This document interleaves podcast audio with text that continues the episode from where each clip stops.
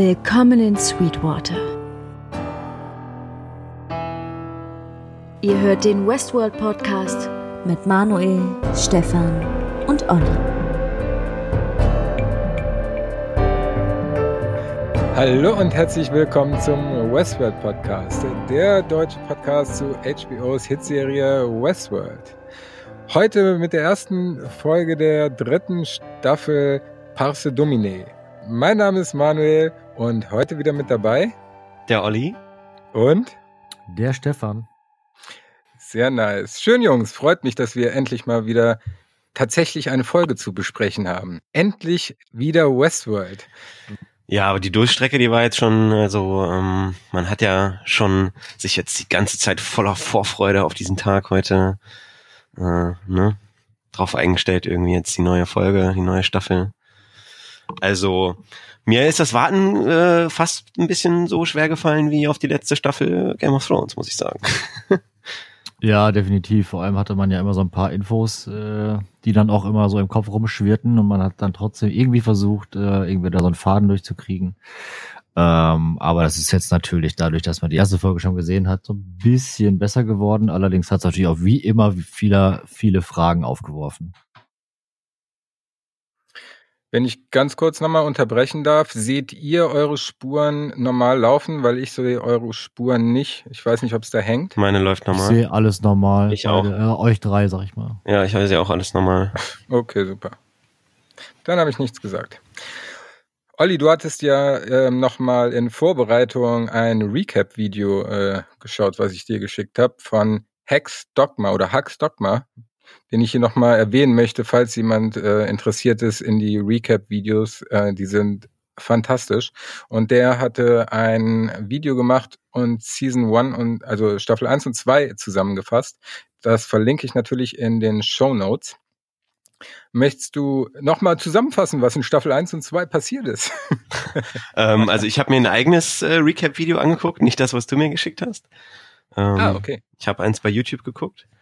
Aber ähm, soll ich das wirklich jetzt nochmal versuchen zusammenzufassen, weil ich weiß gar nicht, wo ich anfangen und wo ich aufhören soll. Ähm, es kam ja auch ein kurzer Recap quasi, äh, was bis jetzt äh, recently on Westworld passiert ist quasi, ne, bei der neuen Folge. Und ähm, naja, also es ist ja so, dass ähm, die Hosts am Ende von Staffel 2 es geschafft haben, aus dem Park zu entkommen.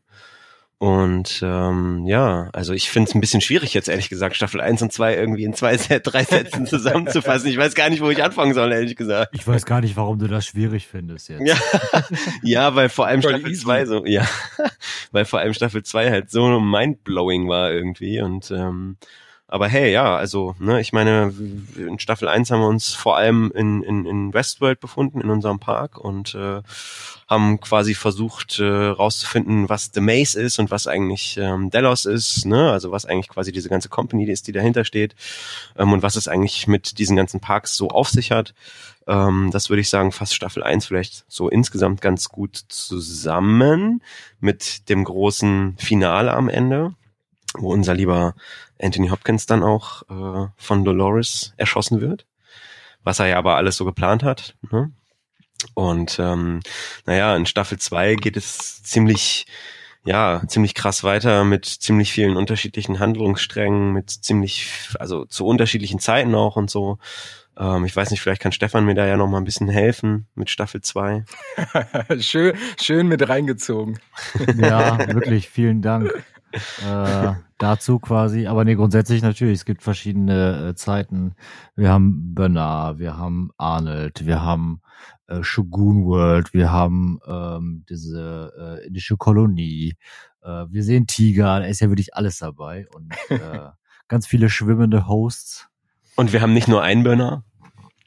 Richtig, mehr. Da geht's ja auch noch mit zugange und äh, Leute, die wieder entdeckt werden und also äh, ja, da geht ja, da geht ja, da geht's ja wirklich rund, wie du auch schon gesagt hast, ja. Und am Ende verschwindet Dolores im Körper einer anderen Frau mit äh, fünf Kugeln, soweit ich weiß und noch mich erinnere.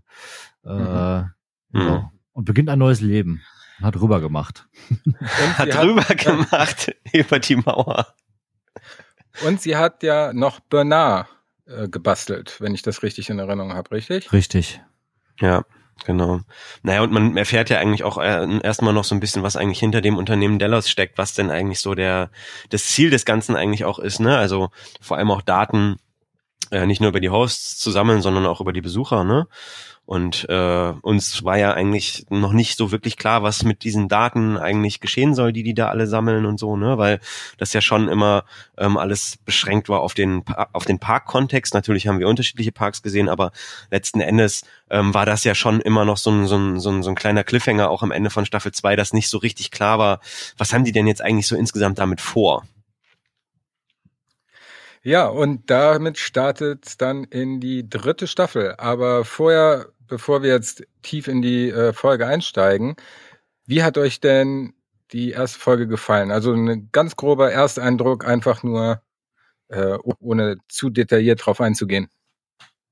Ja, hat auf jeden Fall, ähm, wie gesagt, diese, diese Freude hat das direkt wieder so ein bisschen befriedigt. Äh, war natürlich ein bisschen befremdlich, weil wir da nicht in äh, Gegenden sind, die wir schon kennen. Ähm, deswegen ist erstmal so eine gewisse Gewöhnungsphase, zumindest für mich definitiv gerade, die stattfindet. Ich bin gespannt, wie es jetzt erstmal weitergeht. Ähm, ja, das so grob zusammengefasst. Also ich fand's total geil, muss ich sagen, weil ich bin ja auch so mega der der Science-Fiction-Fan und so und ich muss sagen, ja, so ein bisschen ist das, stimmt das schon, Stefan, weil ich meine, der der der der Ort des Geschehens hat natürlich irgendwie äh, ne, gewechselt. Man ist jetzt sozusagen in der Real World sozusagen angekommen, aber ich finde sozusagen der der Grundtenor von Westworld geht für mich dabei überhaupt nicht verloren. Also ich finde, es funktioniert unglaublich gut. Ja, haben sich natürlich alles äh, sehr gut ausgedacht, keine Frage. Aber eben wahrscheinlich ist es einfach äh, zu beschreiben und einfach die Lösung, was mir da fehlt. Es ist halt der wilde Westen. Ja.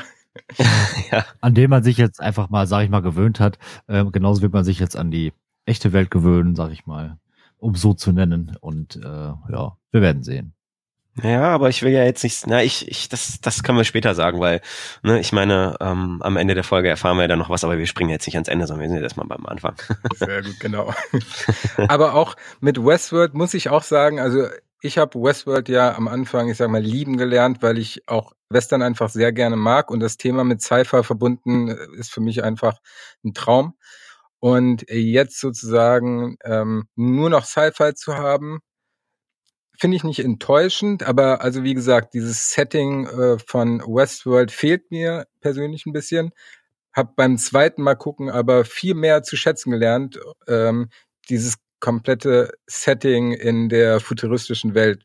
Zum einen äh, von der Bildsprache her ist das einfach super und ich freue mich jetzt richtig drauf, wie es weitergeht insbesondere die Thematiken, die aufgegriffen werden, die wir letztens schon besprochen haben, Big Data, Algorithmen und freier Wille.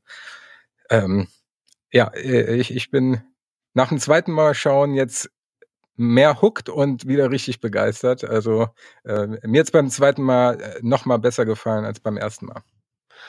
Also ich glaube, mich hat es tatsächlich ein bisschen genervt, weil ich finde irgendwie, also natürlich finde ich das, dieses äh, Western-Setting auch geil, aber ich fand, also ich finde schon, das hat jetzt dann irgendwie einen runden Rahmen bekommen mit dem Ende der zweiten Staffel. Und ich finde, es musste dann jetzt irgendwie auch mal anders weitergehen, weil ich glaube, mich hätte es ein bisschen gestört, wenn man jetzt sozusagen wieder wieder im Park gewesen wäre und, und so weiter und so fort. Und weil man will ja eigentlich auch die ganze Zeit wissen, was ist denn das große Ganze, was ist denn eigentlich außen, wie sieht eigentlich die Welt außen aus und so weiter und so fort. Man hat ja im Prinzip eigentlich auch als Zuschauer so ein bisschen einen Drang danach, das zu erfahren, wonach die Hosts auch die ganze Zeit suchen, dass die auch wissen wollen, was ist eigentlich da draußen in der großen weiten Welt und so, ne? Und was passiert da eigentlich und so. Also ähm, mich hätte glaube ich, gestört, wenn das jetzt quasi im, im Western-Setting einfach so weitergegangen wäre, ehrlich gesagt. Das hätte mich, glaube ich, auch ein bisschen gelangweilt, muss ich sagen. Definitiv, vor allem, weil wir Westworld ja im Prinzip einfach auch durchgespielt haben jetzt mittlerweile. Ne? Also äh, ist natürlich schon klar, dass wir da jetzt nicht drauf rumreiten sollten, wie vielleicht manche Serien, die den Absprung nicht finden und trotzdem nochmal das äh, alte, ja. das alte ja. Pferd reiten, sag ich mal. ja, apropos Westworld, ne? aber, aber wir hätten ja auch noch Shogun World, The Raj, also die indische Welt. Ähm, und es sind, gibt ja noch ein paar Parks, aber vermutlich werden wir in dieser Staffel da zumindest noch eine sehen. Und ähm, ja. Ja, aber trotzdem, ne? Also ich finde man, also wenn man jetzt quasi noch weiter hätte sozusagen am Haken, also wenn die uns jetzt noch weiter am Haken gehalten hätten und uns nicht so richtig gezeigt hätten, was jetzt eigentlich da so draußen los ist in der Welt und das Ganze sich wieder in Anführungszeichen nur auf die Parks reduziert hätte, hätte ich das, glaube ich, nicht so geil gefunden. Also ich glaube, ich finde es so geil auf jeden Fall. Und für mich geht, wie gesagt, das Feeling ja auch nicht verloren, ne? Also weil, ich meine, man hat ja auch immer noch quasi mit der Musik, ja, und ich meine, ne, man hat ja trotzdem immer noch, äh, äh, irgendwie kommt ja trotzdem immer noch dieses Feeling der Serie total rüber. Also das, mich hat's total wieder gepackt, muss ich sagen. Also. Ja, da bin ich voll bei dir. Dann lasst uns doch mal ganz tief einsteigen in die erste Folge der dritten Staffel mit dem Titelnamen Parce Domine. Hat jemand von euch Latein gehabt in der Schule? Nein. Noch. Noch. ja, also wie man es ausspricht, weiß ich nicht. Ich habe aber mal geschaut, äh, woher es kommt oder was es bedeutet. Und zwar ist es ein römisch-katholisches Antiphon. Ich wusste auch nicht, was ein Antiphon ist, also habe ich ein Antiphon nachgeguckt und scheinbar ist das eine Gegengesang, meist im kirchlichen Kontext. Wie auch immer, es bedeutet oder kommt aus ähm, einem Vers und zwar bedeutet der im Englischen übersetzt Spare Lord, spare your people, be not angry with us forever. Was können wir daraus schlussfolgern? Du bist wieder top vorbereitet, Manu. Das schlussfolger ich daraus. naja, das Offensichtliche halt, ne? Also, ähm, wir haben ja in der Folge gesehen, dass es mehr oder weniger darum geht, dass die Hosts sagen, wir sind jetzt hier, wir sind die Lords so ungefähr. Und ähm, ja, wir werden sehen, was äh, die Menschen damit machen. Aber dieser Spruch könnte dann natürlich auch von denen stammen. Ja, auch vor allem mit Be Not, Be Not Angry With Us Forever ist ja auch irgendwie so, ne, dass das, da steckt ja irgendwie auch so ein bisschen latent die Forderung drin, dass sie quasi, dass die Hosts so mehr oder weniger auch die, die gleichen Rechte kriegen und nicht immer nur äh, zum Erschießen und Vergewaltigen benutzt werden. naja, und dass die Hosts die Menschen verschonen sollen, primär, weil die Menschen, die die ganze Zeit vergewaltigt, erschossen oder als Sklaven gehalten haben. Ja.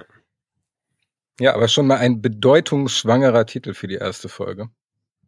Ja, total. Wo auch immer der dann herkommt. Weil er ist ja wohl, also, wer hat das denn auf dem Zettel bitte? Aber gut, ich arbeite auch nicht beim Film und so, deswegen habe ich da auch äh, sehr wenig Ahnung von. Ja, gut, aber von der Serie sind wir eigentlich nichts anderes gewohnt, oder? Keine Frage. Lasst uns doch direkt einsteigen. Und zwar ging es ja diesmal nicht mit dem Intro los, sondern mit einem sogenannten Cold Opening. Bedeutet, dass ähm, vor dem Intro schon eine Szene zu sehen war. Und äh, das hilft uns quasi, das Ganze auch zeitlich einzuordnen. Und zwar findet diese Szene direkt im Anschluss an die zweite Staffel mehr oder weniger statt.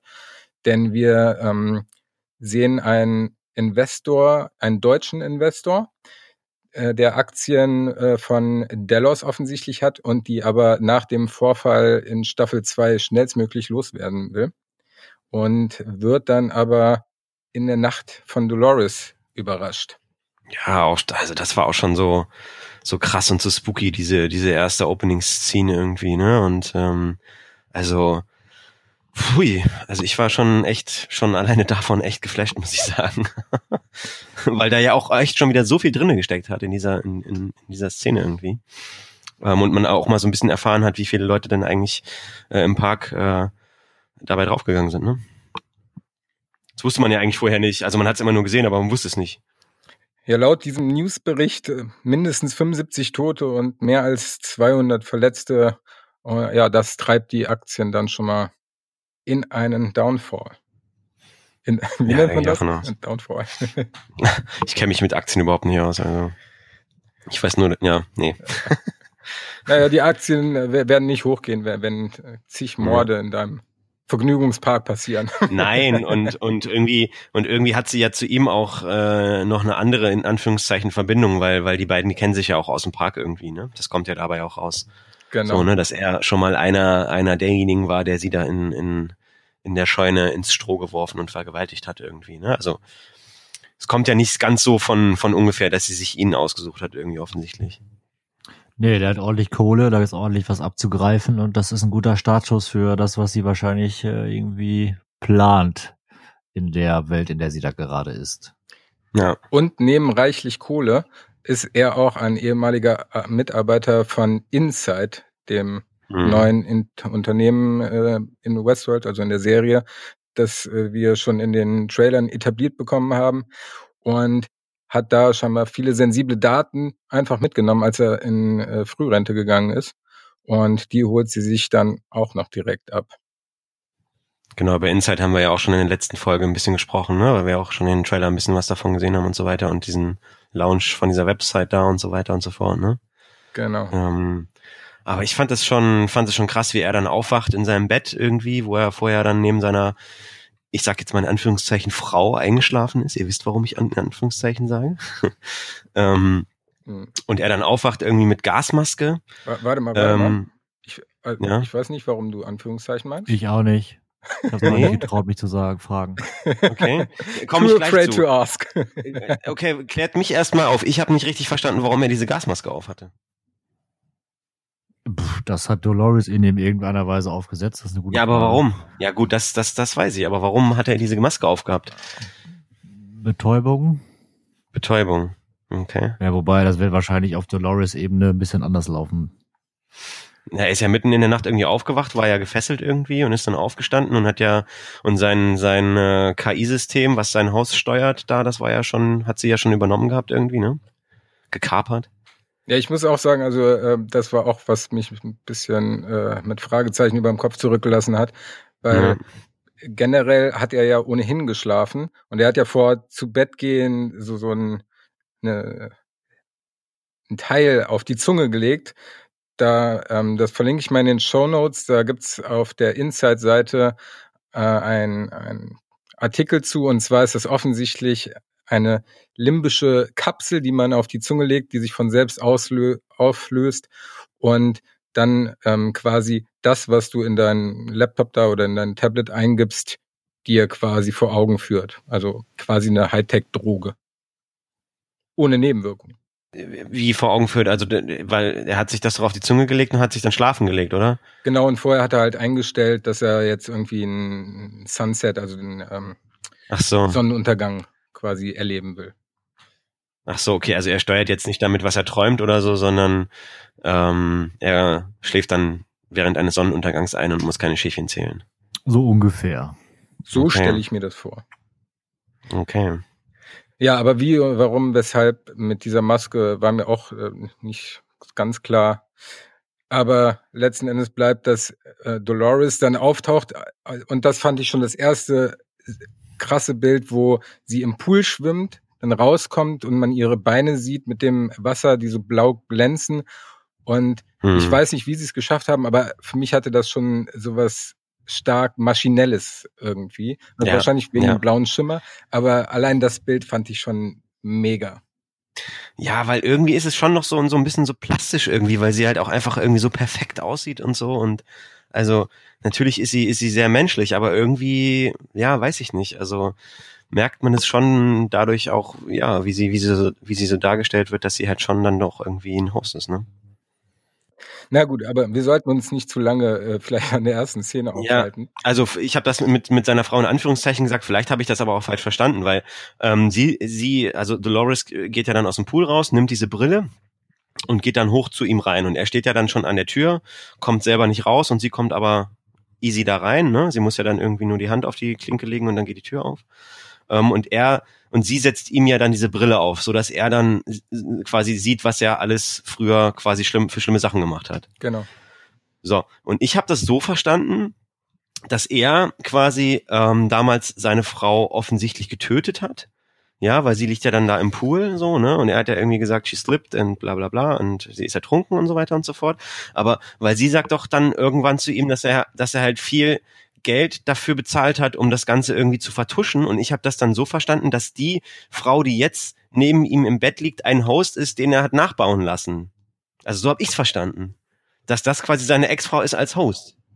Weil am Ende der Szene sagt sie doch auch, sagt Dolores doch auch zur Frau, dass sie, dass, dass ich diejenige bin, die dich befreit. Deswegen habe ich das so verstanden, dass er quasi seine Frau als Host hat nachbauen lassen und deswegen dafür auch so viel Geld ausgeben musste. Weil das sagt sie ja auch zu ihm. Du hast da so viel Geld auf den Tisch legen müssen, um das Ganze irgendwie zu vertuschen und so weiter und so fort. Ne? Ähm, und ich gehe davon aus, dass das ein Host gewesen ist. Für mich hat das mit dem Geld aber, also ja klar, möglich. Ähm, ich habe das aber insofern anders verstanden, als dass ich gehört habe, dass er natürlich so viel Geld bezahlt hat, Leute zu schmieren, äh, um nicht in den Knast zu landen, weil er seine Frau scheinbar getötet hat oder zumindest irgendwie dazu gebracht hat, dass sie das tat irgendwie und er ertrunken ist oder wie auch immer.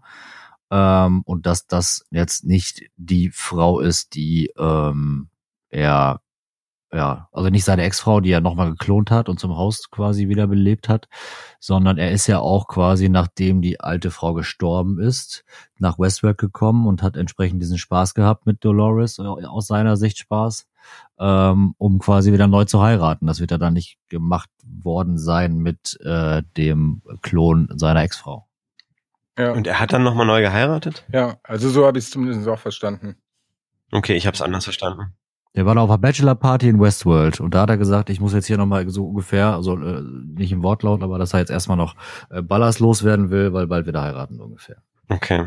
Oder er will neu anfangen oder irgendwie so. Ja. Okay. Aber das ich ist ja auch nicht ganz so relevant für die Nein. fortlaufende Handlung, aber, aber generell, ähm, was wir von der Szene mitkommen, mitnehmen können, ist, dass sich Dolores da zum einen Kohle, zum anderen irgendwelche sensiblen Daten von Inside besorgt hat und jetzt, ja, mal gucken, was ihr weiterer Plan ist. Und dann geht's schon ins neue Intro. Vor allem sein, äh, nein, sein, sein Computer, den sie ja da gekapert hat, da steht da, glaube ich, soweit ich das gesehen habe, Hell 9000 drauf. Und den kannte ich soweit von äh, 2001 Odyssey im Weltraum. Ist das so? Was stand da drauf? Echt? Hell 9000, ja, das ist das rote Auge quasi. Aha. Okay, das müsste ich nochmal äh, recherchieren. Das habe ich nicht gesehen. Krass. Das habe ich auch nicht gesehen.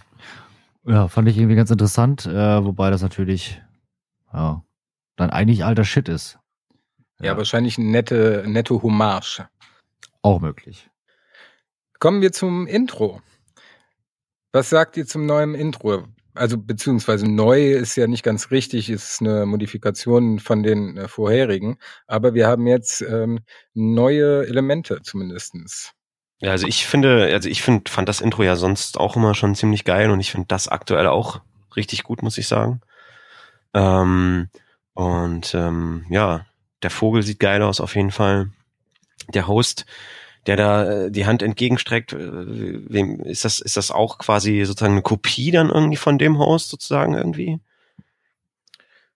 Ja, weiß man nicht. Ne? Also im Grunde genommen ist es ja ein Spiegelbild im Wasser oder so sieht es aus. Ah ja.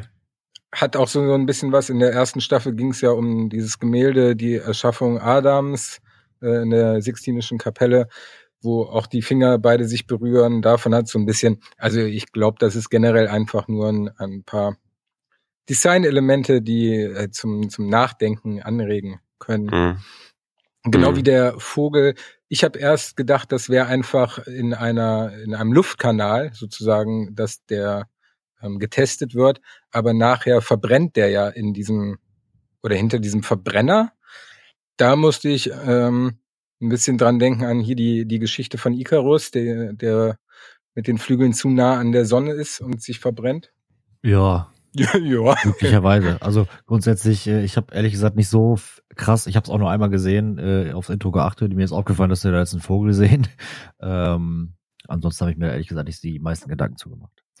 Außer dass es natürlich wie immer schön war und ich weiterhin, ich kann es jedes Mal nur sagen, großer Fan bin von einfach dieser ähm, Klaviernummer, dass erst mhm. quasi diese Hausthand spielt und dann die Hausthand weggeht ja. und weitergespielt wird. Das ist einfach so ein Brainfuck, weil das äh, so viel ausdrückt. Das ist immer ganz interessant. Okay, kommen wir zur ersten Szene.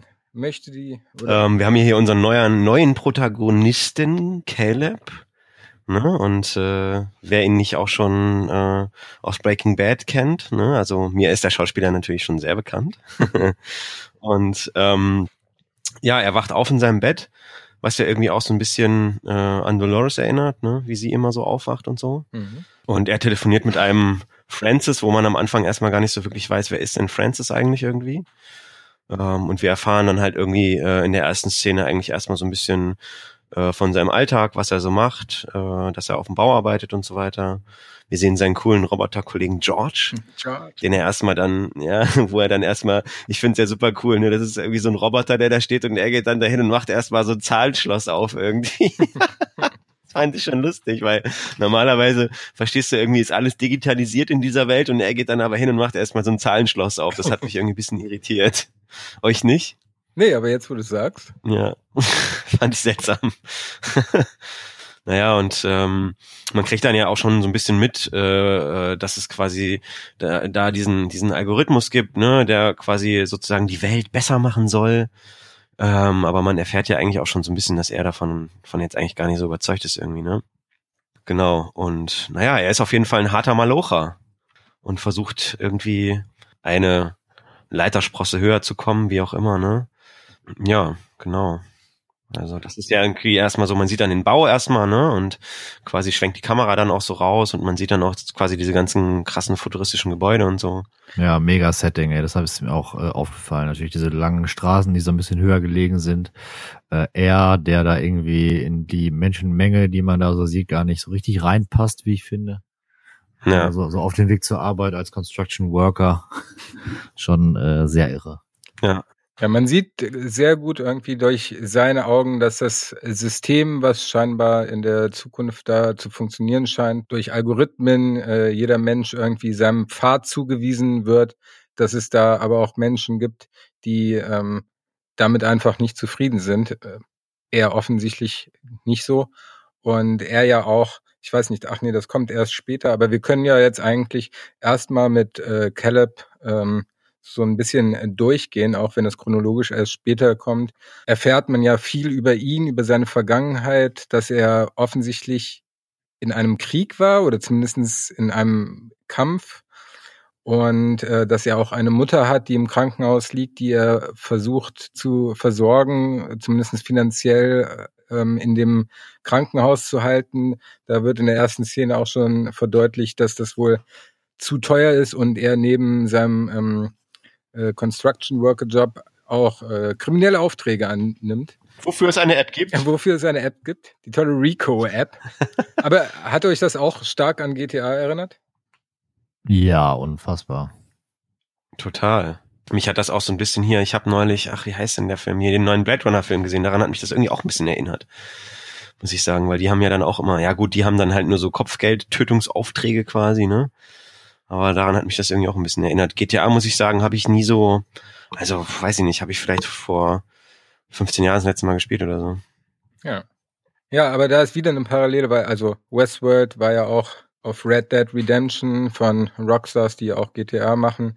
Die Macher sind offensichtlich auch große Fans von Rockstars beziehungsweise GTA und Red Dead Redemption oder haben sich da sehr viele Inspirationen geholt. Woher weißt du das? Kommt das im Spiel, also wo gibt's da im Spiel Parallelen auch? Nö, das ist Handy, dass du dir da Aufträge holst und ähm Na, ich meine jetzt in Red Dead. Achso, ja, Red Dead Redemption ist ja quasi Westworld nur in Form von einem unrealistischeren Videospiel. unrealistischeren Videospiel. Naja, in, in Form von einem Videospiel und Westworld ist eigentlich Red Dead Redemption nur mit Hosts. Okay, weil das war mir gar, also das wusste ich bis jetzt noch gar nicht, dass die sich da auch irgendwie haben von äh, inspirieren lassen. Irgendwie, das war mir gar nicht klar. Ach doch, das war damals Auflage, ich glaube, das hatten wir hier damals auch besprochen, das war Auflage, dass sie äh, zum einen Bioshock und zum anderen Red Dead Redemption spielen, also die Autoren, um sich quasi da inspirieren zu lassen. Ach so, okay, verstehe, verstehe. Interessant, war mir nicht klar. Naja, aber diese Leistungsgesellschaft in die in der Zukunft von einem System modelliert wird oder bestimmt wird, ist ähm, an Caleb nicht spurlos vorbeigegangen und er ist kein großer Fan. Und ja, deswegen nimmt er auch kriminelle Aufträge an, um seine Mutter zu versorgen. Und das ist natürlich auch ganz wichtig für uns Zuschauer. Das fand ich, das fand ich ein bisschen äh, nicht störend, aber es war so, so on the nose irgendwie, wie häufig er erwähnt, so er macht keine Personals, also wir müssen natürlich sicher gehen, dass Caleb auf jeden Fall der Good Guy ist. Aber ich finde Leistungsgesellschaft als Begriff passt eigentlich ja gar nicht so gut, weil ich meine, ähm, das wird ja auch so ein bisschen in der Folge offensichtlich, weil er bewirbt sich ja auch irgendwie und ist da ja auch bei einem bei einem Vorstellungsgespräch irgendwie, ne? Und ähm, wird dafür nicht wird da nicht genommen für. Ähm, weil ich meine, es ist ja eher sowas wie wie so ein Kastensystem, ne? Weil du kriegst vom Algorithmus quasi der Algorithmus sagt dir, welcher Job am besten geeignet ist, was du am besten machst und damit hängt ja dann am Ende des Tages auch dein Verdienst zusammen und ja dann auch deine Gesellschaft, äh, deine Position innerhalb der Gesellschaft. Also ich meine, da kannst du ja versuchen, noch so viel zu leisten. Aufstiegschancen sind dann ja eher nicht vorhanden, oder? Nö, wenn der Weg alles und alles Mögliche drumherum vorhergesagt ist und äh, genau die Deckel auf die Töpfe passen, die es halt so äh, zur Verfügung stehen, äh, dann hast du natürlich vollkommen recht. Da geht nicht viel drüber und nicht viel drunter. Ja, weil ich meine, dann da merkt man halt auch äh, irgendwie wieder so ein bisschen so, dass jetzt quasi der Blick so raus in die normale Gesellschaft geht, dass sich die normale Gesellschaft ja aber gar nicht so stark vom eigentlichen Host unterscheidet. Der Host hat ja irgendwie auch immer versucht, sozusagen aus seinem aus dem Loop auszubrechen ne, und aus dieser aus diesen Schleifen herauszukommen. Und ich meine, da gibt's ja, es ist ja ist auch total die Parallele, oder? Ja, stimmt, muss ich dir vollkommen recht geben. Wobei ich Kastensystem jetzt auch nicht hundertprozentig unterschreiben würde. Offensichtlich gibt es ja für ihn die Chance, seinen Score zu verbessern. Und er bewirbt sich ja auch woanders. Und das ist ja quasi momentan sein Ziel. Also scheinbar ist es ja möglich, aufzusteigen, aber es ist scheinbar sehr schwierig. Also es ist, ja, Leistungsgesellschaft hat es vielleicht nicht richtig getroffen. Ist so, so ein, ein Zwischending vielleicht wird vielleicht auch nochmal deutlicher erklärt, wie die Gesellschaftsform da funktioniert. Aber auf jeden Fall ist es für ihn sehr schwer, beziehungsweise bisher unmöglich, aus seinem vorhergegebenen Pfad auszubrechen. Ja. Aber ich finde ihn schon jetzt äh, großartig und sehr bereichernd für die Serie. Also so als Schauspieler und als Figur. Und ich meine, ähm, als er bei seiner Mutter im Krankenhaus ist, äh, sagt sie ja irgendwie auch zu, zu ihm so not my son oder so, oder du bist, du bist halt irgendwie, oder du bist nicht mein Sohn oder wie auch immer. Da kann man ja jetzt irgendwie auch wieder irgendwie sehr drüber fachsimpeln, was das denn jetzt eigentlich bedeutet am Ende des Tages. also, weil sie wirkt ja schon so ein bisschen verwirrt, also hat sie jetzt einfach Alzheimer und erkennt ihn nicht mehr oder, oder was denkt ihr denn? Ja, eine der Möglichkeiten ist das auf jeden Fall. Ich meine, und in äh, der Welt, in der wir da scheinbar sind und leben und mit dem, was wir bereits kennen von früher, ist natürlich auch grundsätzlich möglich, dass ihr eher vielleicht eine Replik ist von ihrem Sohn und sie weiß, dass es, dass ihr richtiger Sohn tot ist oder so in der Richtung. Da kann man ja jetzt wieder in alle möglichen Richtungen spinnen. Aber ganz ähm, ehrlich, dann wäre ich ja. hart enttäuscht. Also wenn Caleb jetzt ein, dass sich am Ende der Staffel rausstellt oder so, so der super harte Twist kommt wie in der ersten Staffel mit Bernard, dass Caleb jetzt ein Host ist. Da wäre ich hart enttäuscht von. Wir sehen ja zumindest Parallelen. Das startet immer so, wie Dolores damals aufgestanden ist, ähm, so dass wir seinen Tag sehen oder seinen Start in den Tag. Er fängt dann immer an, mit Francis zu reden und äh, zumindest gibt es die Parallelen und die Vermutung liegt zumindest nahe, sagen wir so.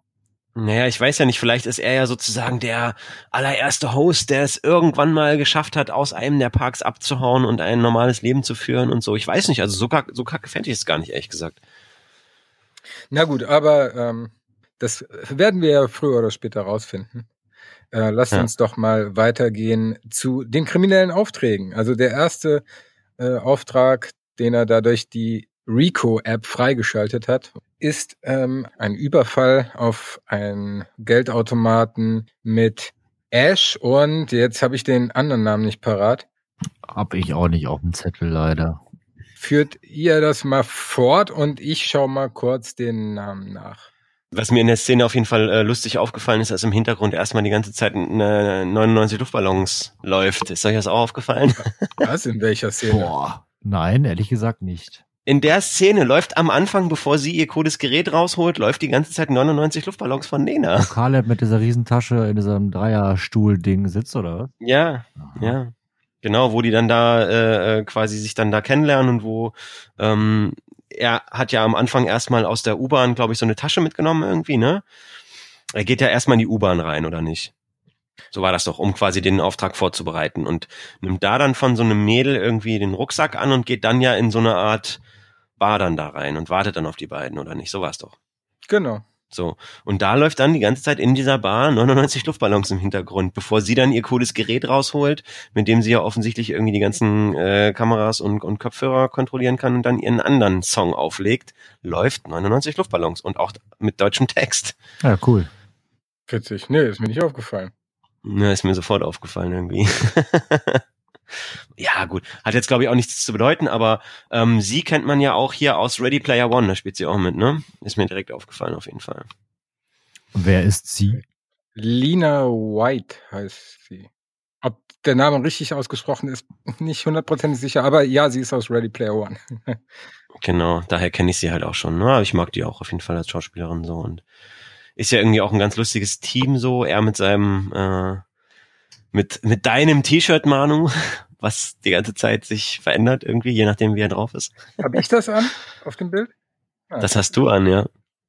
Ja, ja Mist, ich finde gerade den Schauspieler nicht, aber das ist, glaube ich, ein NFL. Ah, da, Martian Lynch heißt er. Mhm. Und sein Name in der Serie ist Giggles. Giggles. Ja, gut, haben wir das geklärt. ja, aber ich meine, jetzt in der Szene sieht man ja im Prinzip erstmal, das ist ja quasi erstmal so eine kleine Erklärung, was es denn eigentlich mit diesen, mit diesen, mit diesen Aufträgen, mit diesen Heists sozusagen auf sich hat irgendwie, ne? Und ähm, ja, ist ja jetzt relativ unspektakulär, dass sie da den, den, den, den Geldautomat da in die Luft sprengen und so weiter und so fort. Das ähm, soll ja den Plot eigentlich nur so ein bisschen aufbauen, ne? Ja, und so ein bisschen Worldbuilding betreiben. Also wie funktioniert die Gesellschaft? Wie funktioniert das System, mit dem er quasi ähm, äh, Verbrechen begeht, äh, ja. wie ist das alles aufgebaut. Und da sehen wir ja verschiedene Verbrechen, die er begeht, aber nochmal Betonung darauf, dass er keine Personals also er ja. ist nicht wirklich schlecht, er will nur die Rechnung bezahlen für seine kranke Mutter. er ist kein Hitman.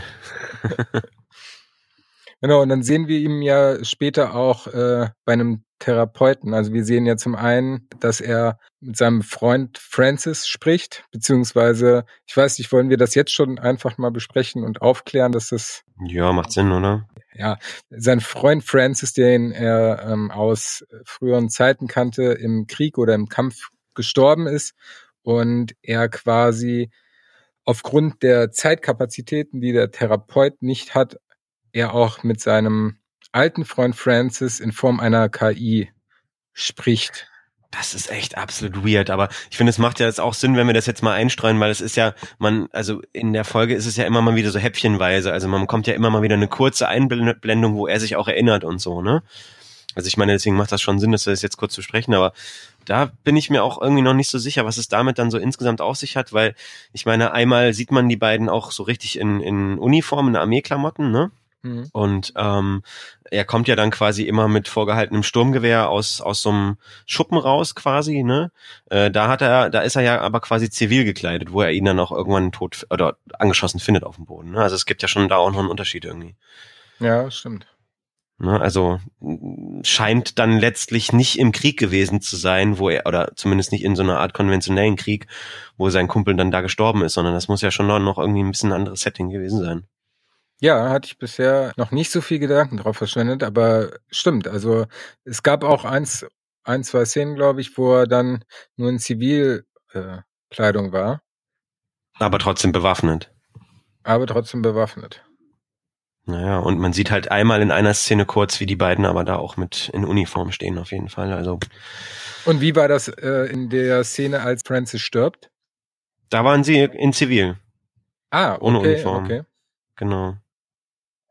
Aber was haltet ihr generell davon, von dem, dass er quasi mit einer KI spricht, die, die seinen Freund widerspiegelt? Naja, das scheint ja dann jetzt irgendwie so eine neue Behandlungsstrategie zu sein irgendwie, ne? Aber also ich finde das schon ganz schön weird, ey, wenn ich mir das jetzt mal so vorstelle. Also, pff, das sprengt, also es sprengt mein Mind irgendwie. Also ich finde schon, also vor allem er geht ja auch in, er geht ja auch meistens nicht dran, wenn er anruft, ne?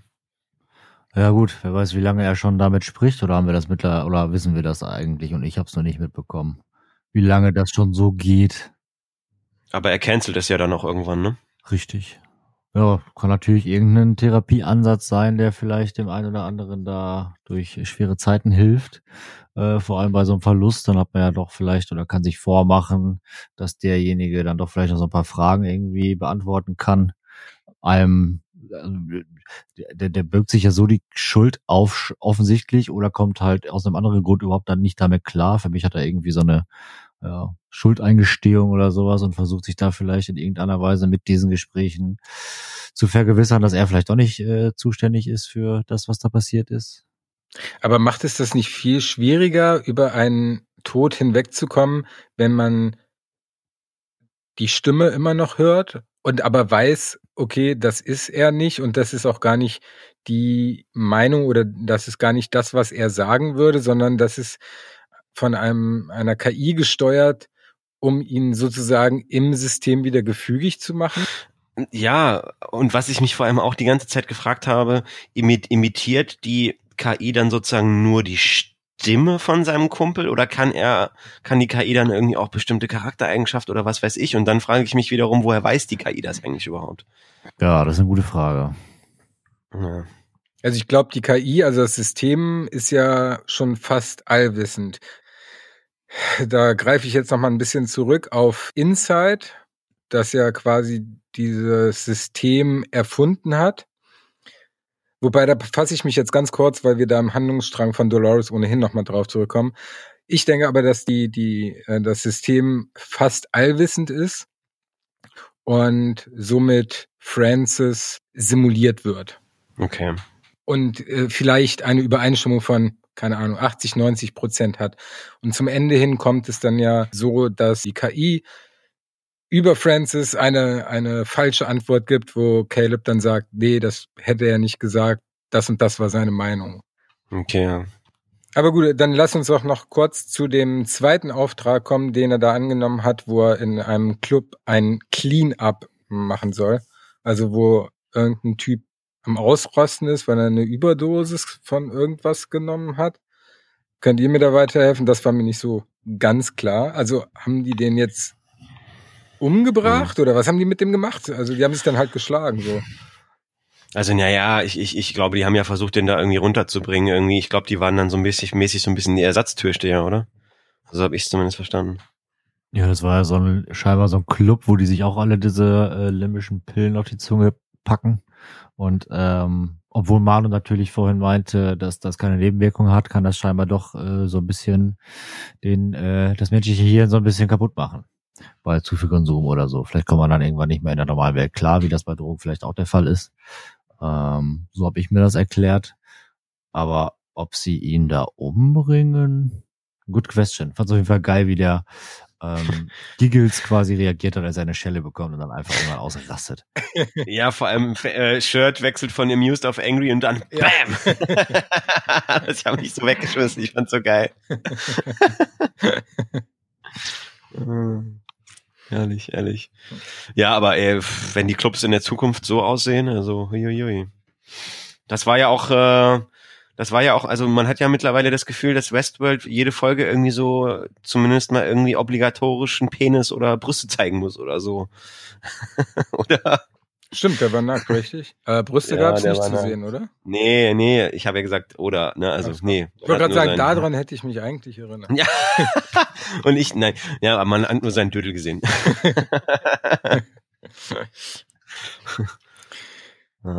Hatten wir schon über die Bewerbung von Caleb gesprochen und dass er eine Absage erhält? Ja, so ein bisschen, ne? Also, aber das war ja auch wieder so weird, weil, weil du hast ja auch irgendwie, irgendwie erstmal so das Gefühl, das ist ein Mensch, der ihn da anruft und ihm die Absage erteilt, aber er fragt ja dann irgendwann, ne? Ja.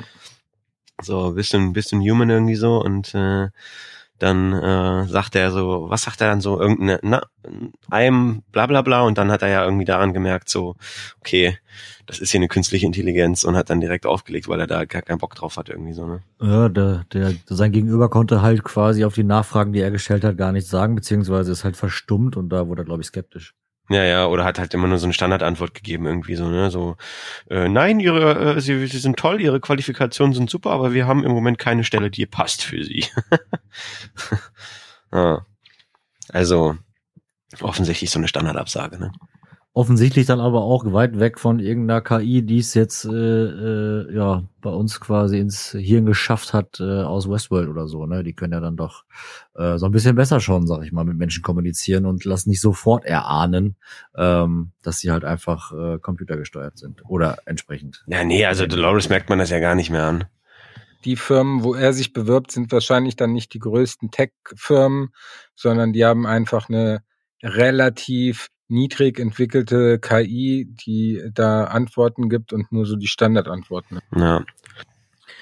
Gut, dann sind wir jetzt mit äh, Caleb eigentlich äh, schon mehr oder weniger durch. Natürlich nicht komplett, weil ähm, die überschneiden sich dann natürlich später mit dem Handlungsstrang von Dolores. Ich würde aber sagen, dass wir zum Handlungsstrang von Dolores übergehen, falls ihr jetzt erstmal nichts zu Caleb zu sagen habt. Hm, ich habe ich hab das zu sagen, dass ich kurz pinkeln müsste. okay, wollen wir dann eine allgemeine kurze Pause einlegen?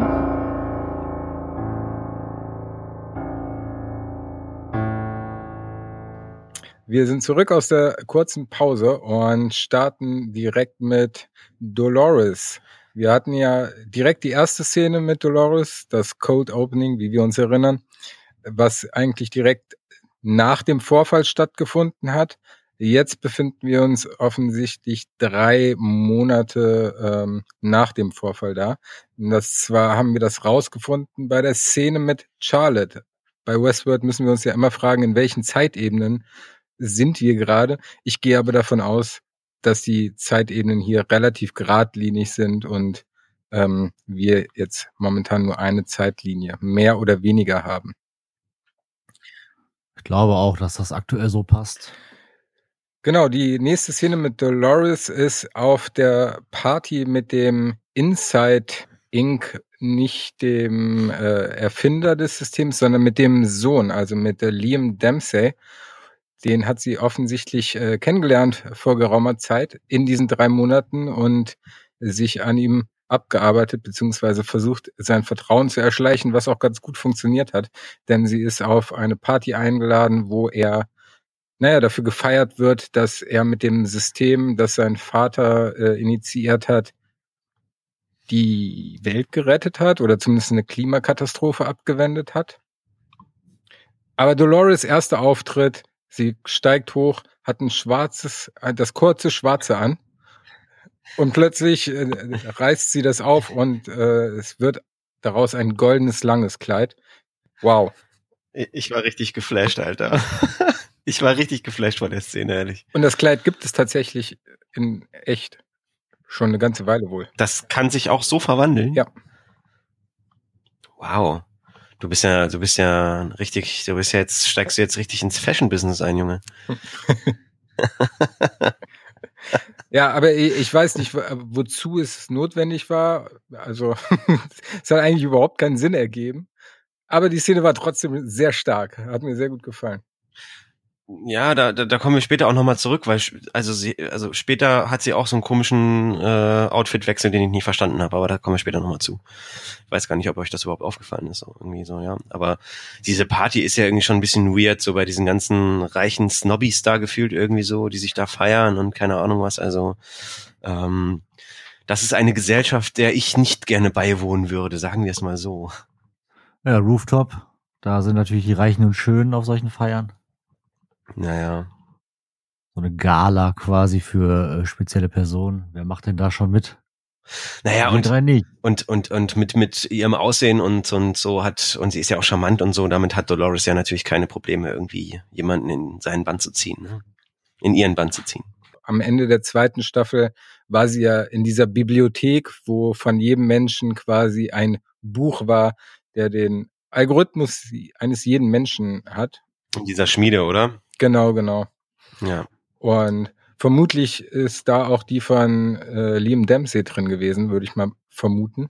Und somit kann sie natürlich genau auf das eingehen, ähm, was ah. er mag und Ah, ja, stimmt. Diesen Link, den habe ich, den habe ich noch gar nicht hingekriegt gehabt. Ja, hast recht. Er ist aber auch nur eine Vermutung, also. Ja, aber würde ja Sinn ergeben. Ja, aber was sagt ihr denn zu dem äh, Typen, der sie dann so ein bisschen high vollgequatscht hat von wegen, ja, wir Menschen leben vielleicht auch nur in einer Simulation. Wie freaky wäre das? Eine Simulation in einer Simulation. Ist das ein Hinweis darauf, wie äh, die Staffel verlaufen wird oder die aufgelöst wird am Ende? Das, das fände ich wiederum enttäuschend. Das ist ja so ein bisschen so mäßig dann mehr oder weniger so, äh, du, äh, du wachst, äh, sie ist, wacht auf und das war alles nur ein Traum oder so. Also das fände ich ein bisschen enttäuschend, ehrlich gesagt, muss ich sagen, wenn das jetzt so wäre. Aber ich meine, wir haben ja irgendwie auch schon in der zweiten Staffel gesehen, wo wir dann Ford quasi in dieser, in, innerhalb dieser Simulation gesehen haben, wo er ja weiterlebt, ne? Ja. Also ich meine, ganz so weit weg äh, ist das ja eigentlich nicht. Nö, wir müssen ja nur so ein Layer nochmal hinterlegen, dann haben wir quasi die Simulation in der Simulation wieder. Da kommt der ITler wieder raus. ja. Musste ich ein bisschen bei Amazon bestellen, der ITler kommt wieder raus. Musste ich ein bisschen äh, an Matrix denken, äh, als er das gesagt hat irgendwie. Hat mich ein bisschen an Matrix getriggert. Ja, zum Beispiel, klar. Ich wurde neulich auch gefragt, ob ich die rote oder die blaue Pille will. Ich weiß gar nicht, in welchem Zusammenhang das war. und ich wusste nicht mehr genau, welches die, die rote war, glaube ich, um in die Matrix zu, oder, oder aus der Matrix rauszukommen, oder? Warst du wieder feiern, oder wie? so, ja, das kann sein. Ich, nehme, ich weiß jetzt einfach nix mehr. Das, das kann sein, deswegen weiß ich das jetzt auch nicht mehr so genau.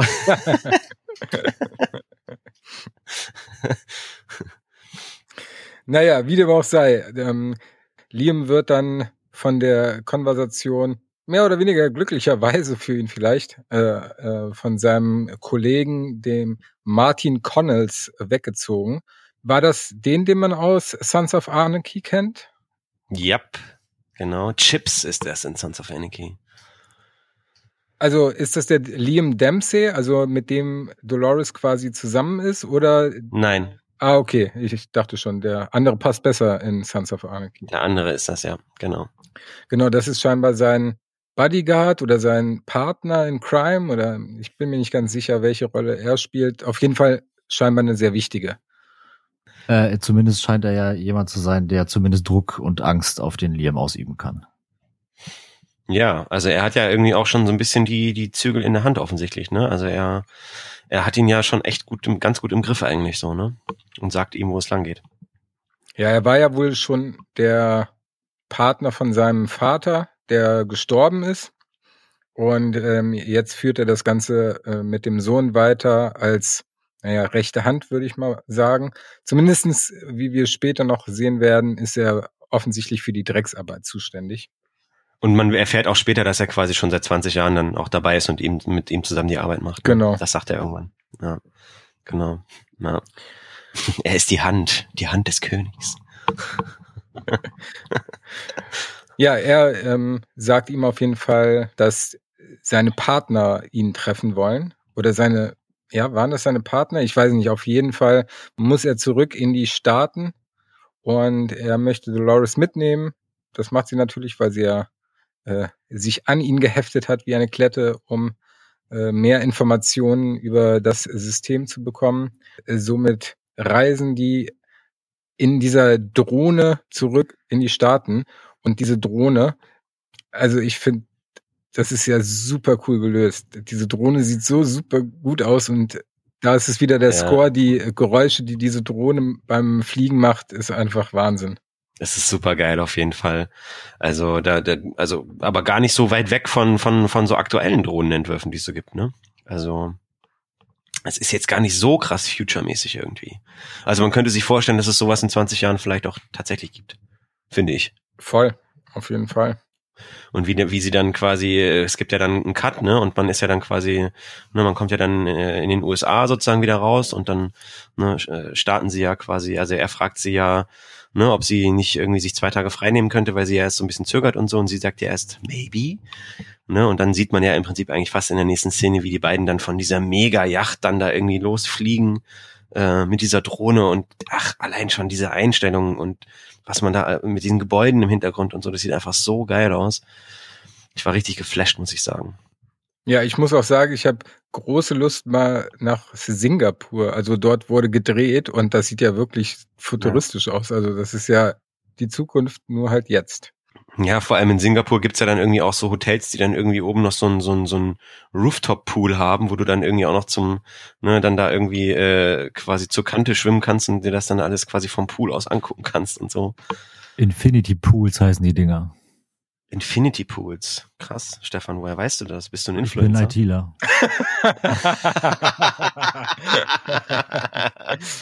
Sehr gut. Ich dachte jetzt, du bist unter die Influencer gegangen und warst selber schon mal da und hast schöne Selfies geschossen. Sehr gut. Das wird jetzt der neue Running Gag.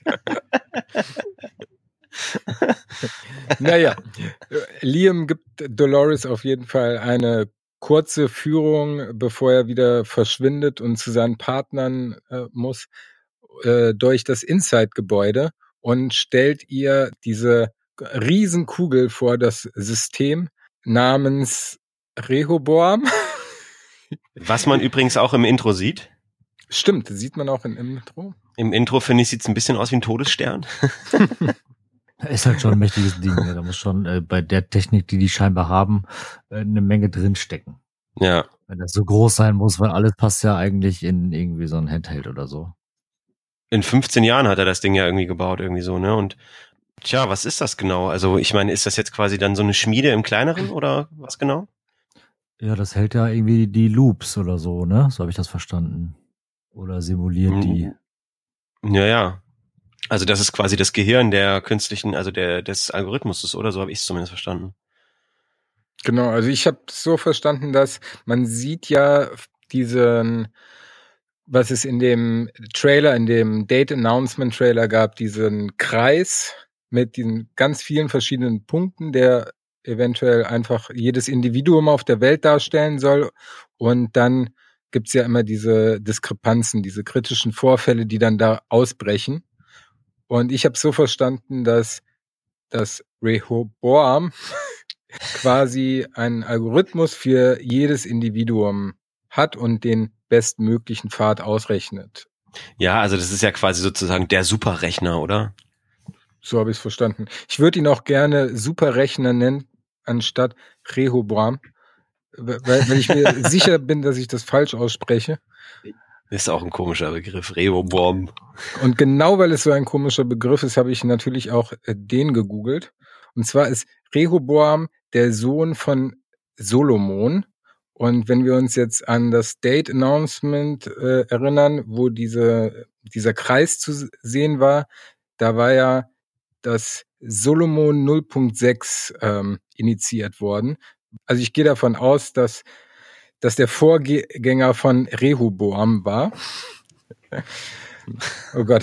Gott. Also, egal. Also Rehoboam ist der Sohn von Salomon ähm, und das war der dritte König von dem Vereinigten Königreich von Israel, der dafür bekannt war, dass er sehr weise äh, war und den Frieden gebracht hat. Und als Rehoboam, der Sohn von äh, Solomon, das Königreich erben sollte, war es komplett instabil. Er hatte dann zwei Advisor, also zwei Ratgeber. Der eine hat ihm dazu geraten, auf die Bedürfnisse der Leute einzugehen. Der andere hat ihm dazu geraten, als König mit harter Hand zu regieren. König Rehoboam ist dann mit dem Rat des kontrollierenden Königs gegangen und das führte zu Aufständen unter den äh, Leuten und die haben rebelliert und das Königreich wurde dann in zwei gesplittet. Einmal das äh, Königreich of Judah and the other kingdom of Israel. Das war jetzt nicht so super zusammengefasst, aber ich habe es hier auch nur ganz, ganz sporadisch auf Englisch stehen. Aber die Grundessenz ist, okay, entweder wir gehen äh, auf die Bürger ein oder wir kontrollieren sie halt. Und das ist ja auch in etwa so der Widerspruch, den wir schon in der zweiten Staffel zwischen Maeve und Dolores hatten, wo Dolores quasi als kontrollierender König äh, vorgegangen ist und Teddy einfach so programmiert hat, dass er ihr folgt, wie sie das möchte, oder Maeve, die die Entscheidung jedem Einzelnen überlassen hat. Naja, und passt ja auch auf die aktuelle Situation, dass sie jetzt ja sozusagen über den Algorithmus sozusagen die Menschen kontrollieren ne? und den, den Weg vorgeben sozusagen. Genau, und wir haben da ja schon in einem Trailer gesehen, so ein bisschen Foreshadowing, kein Spoiler, weil es ja in einem Trailer vorkam. Aber das wird ja. wohl nochmal zu Aufständen führen. Ja, ja, und ich meine, man sieht ja auch, äh, man sieht ja auch Maeve im Trailer, ne? Und man sieht ja auch Maeve im Trailer nicht nur quasi in diesem neuartigen Park, den wir noch nicht kennen, sondern man sieht sie ja im Trailer auch quasi in der richtigen Welt. Hm. Als Gegenspielerin von Dolores. Ba, ba, ba, ba. Olli, dann kannst du gerne weitergehen. Ich habe dich gerade abgehalten. Ähm, Liam wird dann ja ab abgeführt und trifft sich mit seinen Partnern oder mit jemandem. Naja, aber abgeführt wird er ja nicht. Er wird ja, er wird ja dann quasi von seinem, von seinem Kollegen äh, Martin oder wie heißt er? Martin, glaube ich, ne? Connells, genau. Also Martin Connells. Martin Connells, genau äh, wird er dann mitgenommen, weil äh, es offensichtlich da irgendwo ein Gespräch oder ein Meeting gibt, ne? Und er sagt dann so zu Dolores so, ja, ne, kannst dich kurz hier selber beschäftigen und so. Und sie sagt dann ja so mehr oder weniger so, ja klar, ich bin schon groß, kann ich. und ähm, er setzt sich ja dann irgendwie in so einen Sportwagen. Habe ich mich, hat er den eigentlich selber gefahren? Sah so aus, ne, dass er den selber gefahren hat, irgendwie, ja. fand ich. Ähm, und äh, das lassen sie sich dann doch nicht nehmen, den Spaß zwischendurch mal selber zu fahren. Und äh, sie sagt dann ja, äh, natürlich, äh, ich bin schon groß und kann mich selber beschäftigen. Und sie geht ja dann noch ganz kurz durch dieses imposante Gebäude durch und kapert dann äh, ja so ein Motorrad, mit dem sie ihn dann verfolgt. Bis äh, zu, ja, was ist das, bis zu so einem Hotel oder so, ne? Ja, äh, irgendein Gebäude. Hotel genau. wahrscheinlich. Sie hat ja, als sie das Motorrad quasi gesucht hat, äh, mit so einer KI entsprechend gesprochen, die gesagt hat, oder die, die, der sie befohlen hat, ähm, mal das beste Motorrad irgendwie rauszusuchen aus einer Reihe, die da steht. Ist das jetzt das, was sie hat von dem Typen, den sie quasi am Anfang in der Szene platt gemacht hat, oder hat sie das eh an Bord? Das weiß ich auch nicht so genau. Das kam irgendwie nicht richtig raus. Gute Frage. Also, Nee, ja, gut, weiß ich auch nicht. Keine Ahnung, weil, weil Zugang zum System hat sie ja noch nicht, sonst würde sie ja nicht die ganze Zeit ihm hinterherlaufen. Ja. Und ich frage mich halt, warum sie das so in der echten Welt kann. Also in Westworld ist ja klar, da ist alles bekannt und hier und da. Ähm, warum kann sie das alles, was sie in Westworld konnte, auch dort in der echten Welt, was ja ganz andere Bedingungen vermutlich sind? Ja gut, Menschen wird sie nicht beeinflussen können, ne? Aber ja gut, ja, keine Frage, aber so dieses. Aber sie zieht sich ja dann auch noch mal, wenn sie dann in dem Hotel ist und die beiden beobachtet, dieses oder die drei beobachtet und das Gespräch zwischen den Zweien, da zieht sie sich ja irgendwie auch noch mal so eine Brille auf, der sie dann auch sozusagen mehr oder weniger Befehle geben kann, irgendwie so eine Zoom ran und macht den Sound lauter und so ein Kram und so. Ne? Vielleicht hängt es auch damit zusammen. Vor allem aus welchen Quellen, weil sie hört ja aus sehr, sehr weiter Entfernung immer zu, hört sie denn dann quasi das, was sie da in weiter Entfernung sieht? Das kommt, glaube ich, durch die Brille zustande, oder? Ja, das ist einfach Future Shit. Okay, okay, okay. wir können, wir können offensichtlich auch mal ein Thema als Future Shit abhaken, ohne darüber eine halbe Stunde zu diskutieren. Ist, glaube ich, für unsere Hörer auch mal ganz angenehm.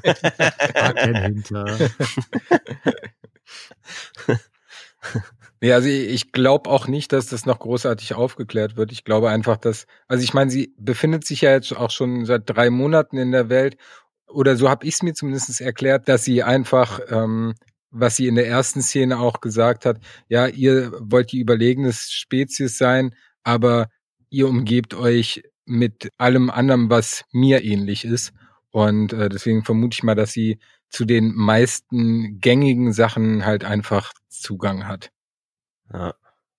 So oder so ähm, spioniert sie da ähm, das Gespräch zwischen Liam und äh, den Partnern aus, ähm, Ma Mattel oder Marte. Mattel, Mattel, ja. Ja, sie glaubt, dass, ähm, also da hat ja wohl irgendwie offensichtlich jemand auf das, auf das System zugegriffen von außen. Äh, beziehungsweise irgendwie gibt es einen Zugriff auf das System, irgendjemand äh, testet das irgendwie. Und die schieben sich halt so ein bisschen gegenseitig die Schuld zu irgendwie, ne? Wer, wer dafür jetzt verantwortlich ist, aus welchem Kreis das jetzt gekommen ist und so weiter und so fort. Irgendwie. Aber welche, wer sie jetzt ganz genau ist, das klärt sich ja irgendwie auch noch nicht so richtig auf, finde ich persönlich. Ähm, Und ähm, ja, weil, weil sie äh, vermutet ja dann irgendwie, dass äh, sie ausspioniert wird irgendwie mit dem System und so und droht ihm ja irgendwie auch noch ihn umzubringen und so, wo er, woraufhin er dann ganz wutentbrannt dann da irgendwie offensichtlich abhaut so. Aber was es damit jetzt noch so ganz genau auf sich hat und was sie jetzt noch für eine Rolle in, in dieser, in diesem ganzen Gefüge hat und was sie jetzt mit dem System genau macht und so, das ist mir jetzt in der Szene ehrlich gesagt nicht so klar geworden. Sie ist ja wohl auch nur die rechte Hand von von wem? Ich glaube von diesem Serac oder der Name fällt auf jeden Fall äh, nachher nochmal, da kommen wir später nochmal zu. Auf jeden Fall ist die, sie die rechte Hand von dem, die, äh, der Zugriff quasi auf Rehoboam, auf das System hat. Also dem Partner von Liams Vater. Ja. So habe ich es zumindest verstanden. Aber das wird sich mit Sicherheit auch schnell klären. Ich möchte aber ganz kurz nochmal auf eine Szene mit Dolores eingehen, wo sie da am Spionieren ist und dann will sich so ein Typ zu ihr setzen. Fuck off. Fuck off. Großartig. Fand ich so gut. Ja. Äh, Olli, willst du die nächste Szene machen äh, mit Dolores und Liam? Szene 10? Ja. Ah, ja, stimmt. Wir machen ja jetzt mal den blauen Handlungsstrang zu Ende, ne? mhm. ne? Genau. Ähm, wie kommt denn die Szene nochmal? Also, weil von da aus gibt's ja dann einen Sprung in, in der nächsten Szene, ne, wo die beiden dann zusammen ähm, ja in, in, in einem Hotelzimmer sind oder in einem, in einem ist das die Wohnung von ihm? Ich weiß es nicht ganz genau. Wird, glaube ich, nicht so ganz klar. Und ähm, da ist es ja auch schon echt so, ne, dass sie versucht, irgendwie ihn um den Finger zu wickeln, um halt ihm quasi äh, Informationen zu entlocken, was, wie sie Zugang zu diesem Rehoboam, zum, beziehungsweise zum System, zu der künstlichen Intelligenz bekommt. Oh, nice, gut ähm, gesagt. yes. Und ähm, da gibt er ihr ja preis, dass, dass, dass er eigentlich eine Niete ist für sie, weil er ja eigentlich, äh, er hat ja keinen Zugang zum System, ne, sondern nur der Vater, der aber auch schon gestorben ist irgendwie, ne? Ja. Und ähm, dann erfährt sie ja in dem Sinne, in der Szene erst, ähm, dass er ja deswegen eine Niete ist, weil er sozusagen nur der, der Architekt des Ganzen ist, aber ähm, er eigentlich jetzt auch mittlerweile gar nicht mehr so genau weiß, was das System tut, dass er sich das auch mehr oder weniger so verselbstständigt hat. Und dann in dem Moment ähm, kommt ja noch äh, wieder dann sozusagen seine rechte Hand, die, der, Connells dazu, ähm, und hat offensichtlich schon mitbekommen, ähm, dass Dolores ähm, nicht die ist, die sie vorgibt zu sein und setzt einen Elektroschocker an und äh, schaltet sie aus. Und in dem Moment denkt man sich so, oh scheiße, jetzt ist alles vorbei und so. Und äh, jetzt wissen sie, wer sie ist und so. Aber offensichtlich ist es ja so, dass sie irgendwie angegeben hat, sie wäre irgendjemand, irgendwie eine aus der Ukraine, irgendwie sowas würde sie kommen oder so. Also sie hat sich da ja offensichtlich noch so eine Geschichte zusammengesponnen, um ihre wahre Herkunft noch ein bisschen mehr zu verschleiern. Und ähm, das ähm, ja hat mich schon dann ein bisschen geschockt in der Szene, weil man dann auch so dachte, so okay, ist sie jetzt wirklich irgendwie bewusstlos und äh, hat sie ihn jetzt mit dem Elektro hat er sie mit dem Elektroschocker da jetzt wirklich ausgeschaltet oder wacht sie gleich wieder auf und bringt beide um oder ja, wie auch immer ähm, das dann weitergeht irgendwie so, ne? Also hm. hat mich ein bisschen geschockt die Szene. Aber offensichtlich hat sie das ja so geplant. Von langer Hand das ist mir beim zweiten Mal schauen aufgefallen, weil der Connells ja dann ähm, mit der Nachricht kommt, von wegen äh, Dolores oder Lara irgendwas hätte eine Nachricht abgesetzt und ich habe da mal kurz äh, ein Standbild gemacht und in der Nachricht steht, ähm, ja, ich versuche ihn rauszulocken, komm da und da hin. Und im Nachhinein macht das natürlich äh, jetzt komplett Sinn, dass sie auch gar nicht den Liam als solches meinte, sondern eigentlich den Connells, weil sie ja offensichtlich schon einen Host erschaffen hat, der wie Connells aussieht und äh, später dann ersetzt, wo wir gleich zu kommen würden. Ich würde jetzt schnell die, die Handlungsstränge zusammenführen, weil Caleb hat ja einen weiteren Auftrag von seiner Rico-App angenommen, wo er quasi diese, ja, ich glaube, Drogen sind das, äh, von den Dolores jetzt eine Überdosis bekommen soll, irgendwo hinliefern soll. Und ähm, dazu fährt Caleb dorthin, wo auch jetzt Dolores quasi abgeliefert wird. Hui. Genau, er soll das Auto und die Drogen dahin liefern, ne? Ach, das Auto auch. Ah, okay, ja. Ja, weil er geht ja dann zu Fuß dann weg. Er lässt das Auto ja dann da stehen. Ah, stimmt, richtig. Und damit fahren die ja dann weg. Ah, richtig. Stimmt. Genau. Genau, genau. genau, und da versuchen sie sich dann Dolores zu entledigen, indem sie ihr die Dosen äh, mehrere verabreichen und sich dann schon wundern, so, hm, warum stirbt die denn nicht? Das ist ja nicht normal. Und dann mit einer meiner Lieblingsszenen äh, in der Folge, wo Dolores im Auto sitzt, noch gefesselt und dann einmal die Rückkamera zu sehen ist und aus der Windschutzscheibe die ja. Dudes vorne sie dann ausbricht und die im Auto fertig macht, dann die vorm Auto und dann den hinterm Auto auch noch überfährt. Das ist ziemlich geil mit der, das ist so ziemlich geil mit dieser Rückfahrkamera, wie er dann da steht und sie dann einfach so Rückwärtsgang rein, fährt rückwärts, man sieht, wie das Auto so hoppel, hoppel, hoppel, sie legt wieder den Vorwärtsgang ein und fährt vorwärts weg. Das ist auch so, Alter, ey. Menschenfeind. So geil. Menschenfeind. so geil drauf. Ich hasse Menschen. Evan Rachel Wood hat das super rübergebracht. Ich fand das, also sie hat auch, ja. müsst mal drauf achten, falls ihr es nochmal guckt, keine Mine verzogen, hat mich so, so ein bisschen in Richtung Terminator-Style dran erinnert, aber eher in, in sexy, ja. war eine schöne, sehr schöne Szene. Ja, und dann ja. kommt sie ja und verfolgt noch den Connells, der quasi dann auf der Flucht vor ihr ist der Reveal, dass sie das quasi geplant hat, kommt dann, indem dann der Host von Connells auftritt und ihn dann erschießt. Ah, das war krass, ey. Das war eine krasse Szene auf jeden Fall. Und sie hat ja dann noch hinterher so Scharmützel mit seinen, äh, mit seinen Bodyguards, die da am, an der Drohne gewartet haben irgendwie, ne? Die schaltet sie ja dann auch noch aus. Und ähm, dann steigt ja sozusagen der Host von Connells in die Drohne ein und in dem Moment ähm, kommt Caleb wieder um die Ecke. Genau. Und findet sie dann quasi oder trifft dann auf Dolores in dem Tunnel, der dann quasi zu dieser Landeplattform führt. Und das ist ja quasi die Szene, die wir auch schon aus dem Trailer kennen. Ja. Und wir haben noch der äh, Connells, das habe ich eben vergessen zu sagen, bevor er erschossen wird, sagt er Dolores, dass Serac derjenige ist, derjenige ist, der das System kontrolliert. Ah, genau. Und er sie aber vermutlich bereits äh, sucht, weil er hat ja dieses System, also Rehoboam, unter Kontrolle und weiß quasi, was passieren wird. Also mehr oder weniger kann dieses Ding ja auch die Zukunft voraussagen oder zumindestens zu einem gewissen Grad äh, vorhersagen. Berechnen. Genau, berechnen. Vielen Dank. Ja, man sieht, also vielleicht ist das ja auch der Kerl, den man dann im Trailer schon sieht, ne, der dann quasi Maeve losschickt. Ja, das würde ich auch vermuten, stark sogar. Also das ist ja wahrscheinlich, ja. Genau, und ähm, ja, Dolores fällt in Calebs Arme, wie schon in Staffel 1, wo sie William in die Arme gefallen ist, da auch mit derselben Musik. Äh, Nochmal ein schöner Callback an die erste Staffel. Und damit sind wir auch schon am Ende der Folge aber nicht am Ende unserer Folge, auch wenn es schon sehr spät ist. Wir haben noch zwei Charaktere, deren Handlungsstränge wir auch noch mal verfolgen wollen. Dauert aber nicht ganz so lang. Und zwar einmal Charlotte und zum anderen Bernard. Also ich kann ja mal mit die die Szene mit da, äh, Charlotte ein bisschen, ne? Also mhm. Äh, ja, ob das jetzt das Dallas, Dallas HQ ist, das weiß man nicht so genau, aber offensichtlich trifft, trifft sie sich dann dort ähm, mit den ganzen, äh, äh, die bei Dallas halt irgendwie was zu sagen haben. Ne? Und ähm, es ist auch irgendwie nicht so ganz klar, wer sie jetzt dann ist in der Szene.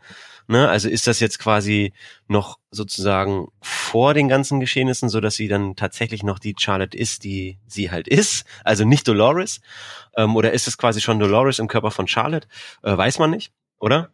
Also es ist auf jeden Fall nicht die Charlotte Hale als Mensch, weil die ist ja in der zweiten Staffel gestorben.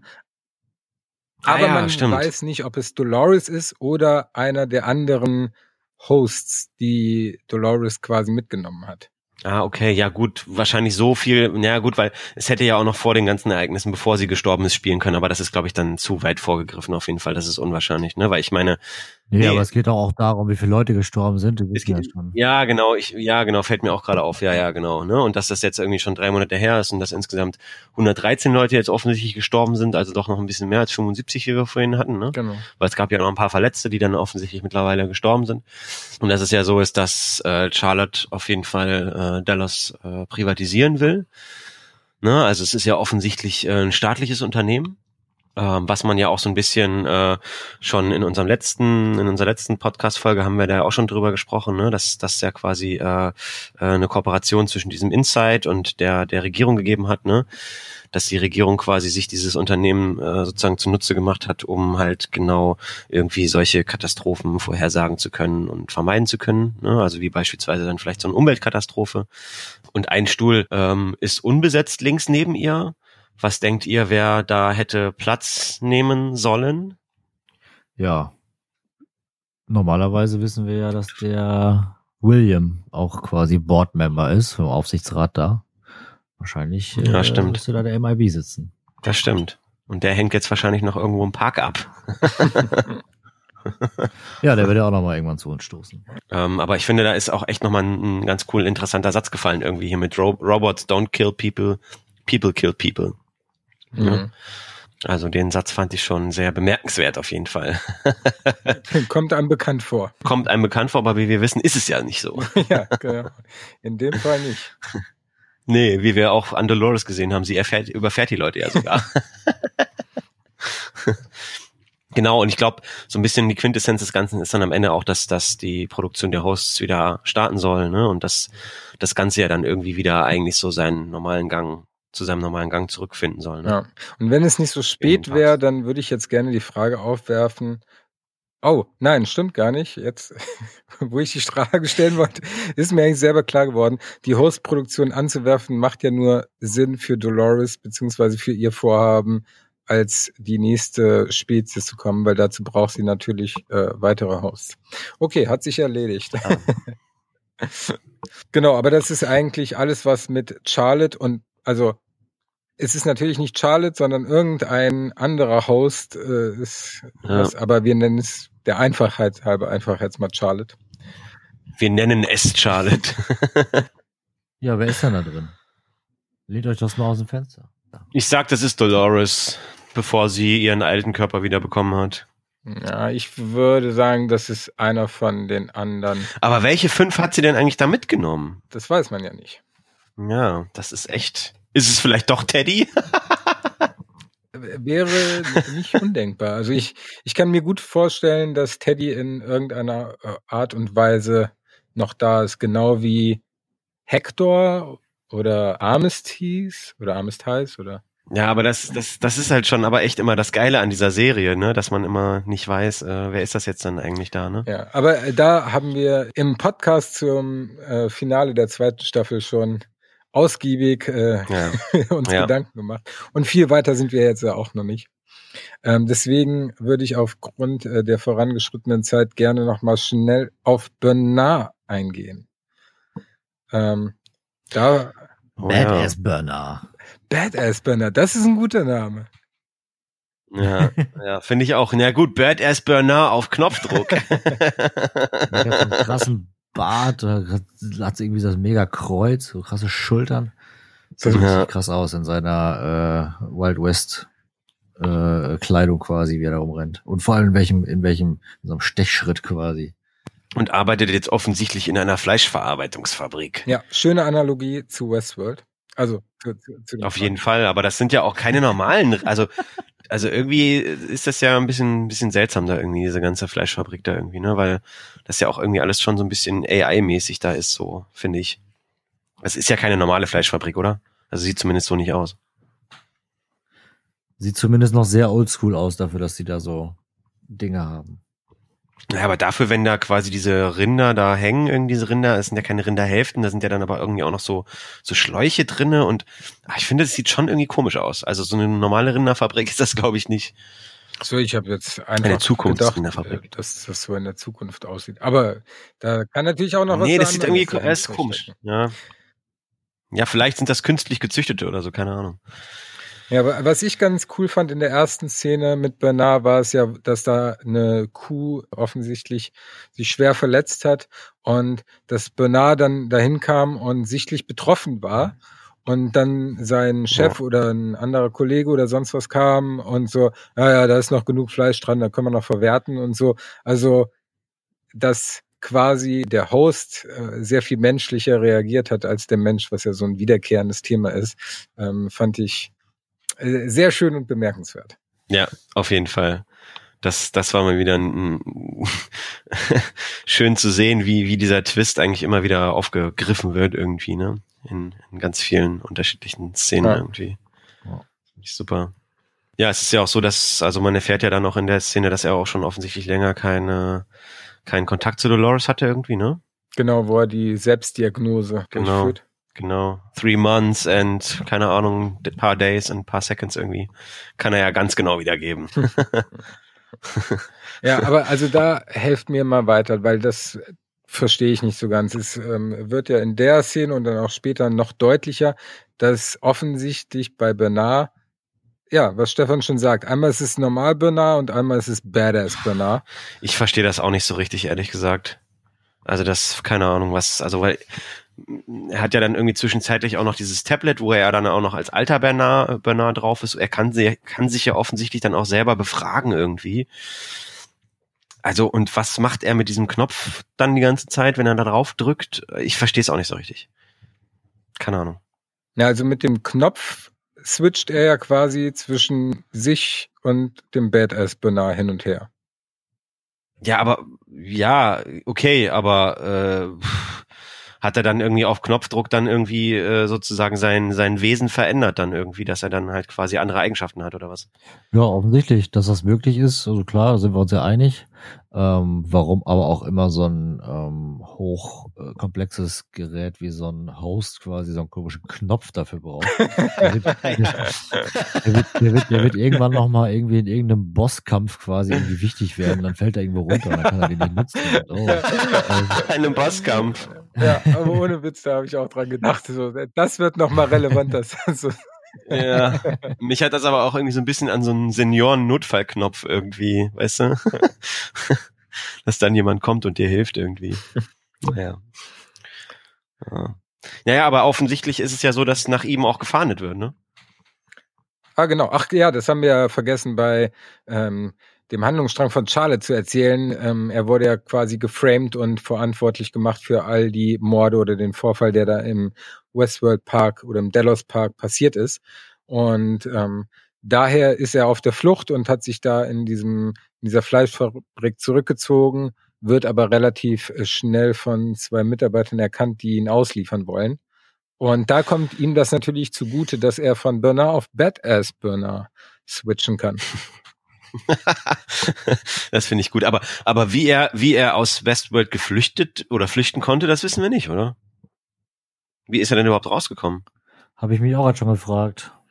Das erfährt man nicht, oder? Doch, doch. Also Dolores hat ihm am den äh, die also eine Kugel oder eine Pearl war quasi Bernard, die hat sie mit rausgenommen und am Ende der zweiten Staffel sieht man, dass sie Bernard nachgebildet hat. Und da sagt sie ja noch, ah, okay. obwohl er quasi ihr Gegenspieler ist, meint sie ja, um unsere Spezies ähm, äh, fortleben zu lassen, Aha. Ah, ähm, ja, ja. brauche ich dich aber nicht als meinen Verbündeten quasi. Ja, okay. Okay. Das Batman-Joker-Syndrom. Genau, aber also er hat dann noch zwei äh, Mitarbeiter, die ihn äh, auffliegen lassen und die ihn, ja, die wollen ihn nicht erpressen, die wollen ihn ausliefern und da switcht er dann auf äh, Acrobanar und äh, macht die halt. Badass Banner. Badass, Entschuldigung, Badass Banner natürlich. Äh, macht die fertig und obwohl der normale Banner natürlich noch sagt, ja, bitte tu denen nicht zu sehr weh, Badass Bernard kennt da keine Gnade und äh, killt die beiden. Und deswegen macht sich Bernard dann zurück nach Westworld. Ja, genau, aber. Um einen Freund zu suchen. Wer kann das wohl sein? Ja, aber hat dann noch so ein Bündel Geld, ne? Hat offensichtlich in der Fleischfabrik ganz gut Fleisch, an Fleisch verdient, ganz gut Fleisch gehackt und zieht dann so ein Bündel Geld raus und ist aber da, ja, und holt sich dann da irgendwie ein Schiff, mit dem er dann darüber macht. Ja. Das hat mich echt so ein bisschen erinnert äh, an die alten, an die Jurassic Park Filme, weißt du? So an, an, an zwei oder drei, wenn die dann quasi wieder zurück in diesen zerstörten Park fahren und so, weißt du? Mich hat an Lost erinnert. We have to go back. ja, okay, Lost habe ich nicht gesehen, deswegen mich hat's an Jurassic Park erinnert, wo die dann quasi wieder zurück in den kaputten Park gehen und dann die freilaufenden Dinos sich angucken. Ach nee, das war Westworld. Eigentlich wollte ich die Jurassic Park Musik so, naja, gut. Wie geht denn jetzt nochmal die Jurassic Park Musik? Äh, ich gebe es mal schnell bei Spotify ein. Spielen dürfen wir es ja nicht. Ähm, verdammt. Jurassic Park Theme. Du musst es aber mit Zwei und drei ist äh, komplett an mir vorbeigegangen. Ich habe die beide nicht gesehen. Dito. Na, na, na, na, na, na, na, na, na, na, so geht's. Richtig, richtig, richtig. Oh, geil, das Lied hätte ich mir gleich mal in meine Playlist rein. ja, genau, aber er ähm, ist jetzt äh, zurück auf dem Weg nach Westworld oder in die Parks, in die Delos Parks. Und wer jetzt nach den äh, Credits noch dran geblieben ist, also nach dem Abspann, ähm, den hat auch noch eine schöne Szene mit Maeve erwartet. Ja, in dem, äh, äh, sie ist ja da, sie wacht ja da quasi in dem Park auf, den wir noch nicht kennen. Offensichtlich, wie hieß er nochmal? War, War World oder Warzone? War World, genau. Nicht Warzone, nicht Warzone, ich habe zu viel Call of Duty gespielt, War, War World. ähm, und offensichtlich äh, weiß sie ja gar nicht so richtig, wo sie ist, ne? Also sie ist ja sehr irritiert. Ja. Und äh, ja, geht dann zu diesem Typen rüber, den äh, sie da offensichtlich da gefesselt hatte und so. Und er denkt ja schon irgendwie, sie erschießt ihn jetzt gleich, weil sie ja auch eine Knarre in der Hand hat. Und dann öffnet sie ja nur das Fenster und dann zoomt die Kamera so raus und dann sieht man dann quasi die Nazis und also die Wehrmacht und Hakenkreuze und keine Ahnung was. Ja, die Szene wäre natürlich ähm, deutlich beeindruckender gewesen, wenn man nicht schon durch die Spoiler, äh, ja. wenn man nicht schon durch die Trailer erfahren hätte, dass in der dritten Staffel auch die Warworld existiert. Also von versteh daher ist da, da der Effekt ein bisschen verloren gegangen. Ja, verstehe ich gar nicht. Wieso hat man das dann in die Trailer mit reingepackt? Das hätte man noch komplett weglassen können. Die ja. Trailer wären trotzdem gut gewesen. Ja. Ja, also aber eine ganze Ecke weniger, auf die man sich gefreut hätte, beziehungsweise zu der man gedacht hätte, hör, was geht da denn jetzt ab?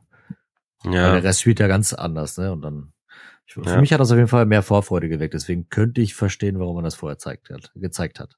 Ja, dann ja, bist Stefan, das Beispiel dafür. Stefan wäre auch gerne mal im Krieg. Ja, du, du bist ja auch ITler. genau. Ach Leute, das war doch echt wieder die Folge, auf die wir so lange gewartet haben. Ja. Aber ähm, ich muss äh, sagen, bevor wir das Ganze hier äh, beenden und ich gleich natürlich nochmal äh, das Ganze, wo man uns folgen kann und so raushaue, äh, mir hat es eine Riesenfreude bereitet, zum einen Westworld zu gucken, aber noch viel mehr mit euch äh, wieder gepflegt darüber zu plauschen. Ja, hat mir auch große Freude bereitet. Nächstes Mal dann ohne Kopfschmerzen. ja. Ich habe auch so Bock, jetzt weiter zu gucken, ey. Oh man. Ja. Nächstes Mal dann unter besseren Bedingungen, hoffentlich. Und ähm, ich komme dann natürlich noch mal kurz dazu, wobei das lohnt sich gar nicht, weil ich die meisten wahrscheinlich das, oder zumindestens kenne ich das von mir, weil ich Podcasts immer zum Einpennen höre und jetzt wahrscheinlich die meisten eh nicht mehr zuhören. Trotzdem erwähne ich es noch mal kurz. Folgt uns gerne äh, auf äh, Facebook, auf äh, Twitter, um die neuesten Nachrichten zu Westworld und zu unserem Podcast mitzubekommen.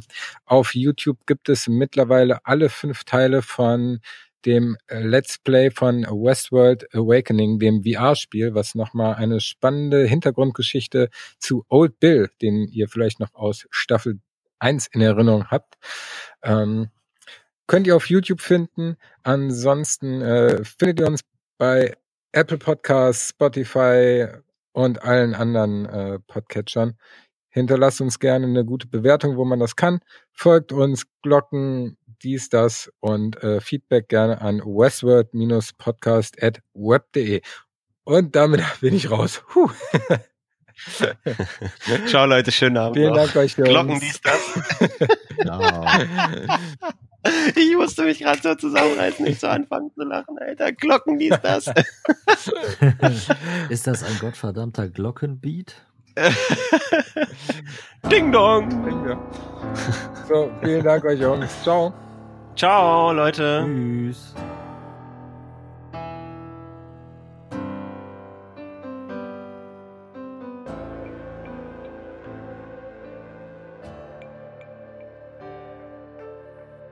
Ich hätte so gerne noch Handeln gekauft gestern. Dann muss wohl irgendein armer Paketbote dir die bringen. ja, das ist die, das ist die Idee, Stefan. Ich habe ja Amazon Prime, kann ich ja Overnight Express bestellen. Stimmt, hast ja recht. Da ist wieder, da ist wieder der IT-Fuchs. Ja, genau. Im Internet bestellen, da brauche ich IT-Kenntnisse für. ja, ja. Ich bin einfach faul. Ah, das werden, das wieder, das werden wieder gute Outtakes. ich muss mir mal ganz kurz die Nase putzen. Ja.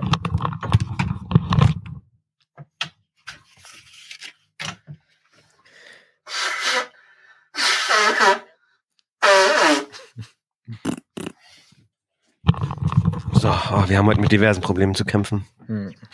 Kopfschmerzen, Frosch im Hals, laufende Nase. Boom.